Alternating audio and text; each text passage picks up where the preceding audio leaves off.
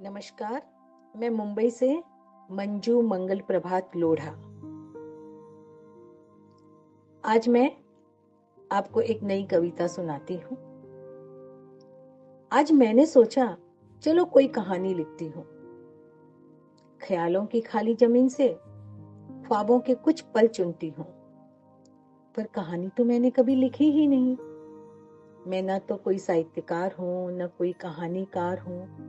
मैं नहीं जानती कहानी कैसे लिखी जाती है। कैसे बुनते हैं ख्वाब, कैसे लगते हैं विचारों को पंख। पर इतना ज़रूर जानती हूँ कि कहानियाँ हमारे चारों तरफ़ बिखरी हैं। हर इंसान अपने आप में एक कहानी है। उम्मीद के सागर में सोच की रवानी है। सिखा जाती कहानियाँ बहुत कुछ, जगा जाती है हौसलों की आस। पहुँचा देती है मन के पास। सिखा देती है जीने का तरीका।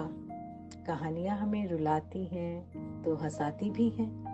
कहानियाँ सुखांत होती हैं तो दुखांत भी होती हैं। ज़िंदगी के साथ ही आरंभ हुआ था ये सफ़र कहानियाँ लिखने का। कहानियाँ कहने का, फिर आगे बढ़ाया दादी नानी ने इस परंपरा को। कहानियों में परियों से राजा रानियों से मिलाया, परिलोक की सैर करवाई पशु पक्षियों से परिचय करवाया, जंगल घुमाया, दुनिया से मिलवाया, ईश्वर से साक्षात्कार करवाया।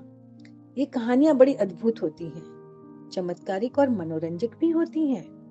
जीवन के हर मोड़ पर मिलती हैं, टकराती हैं हमसे कहानियाँ।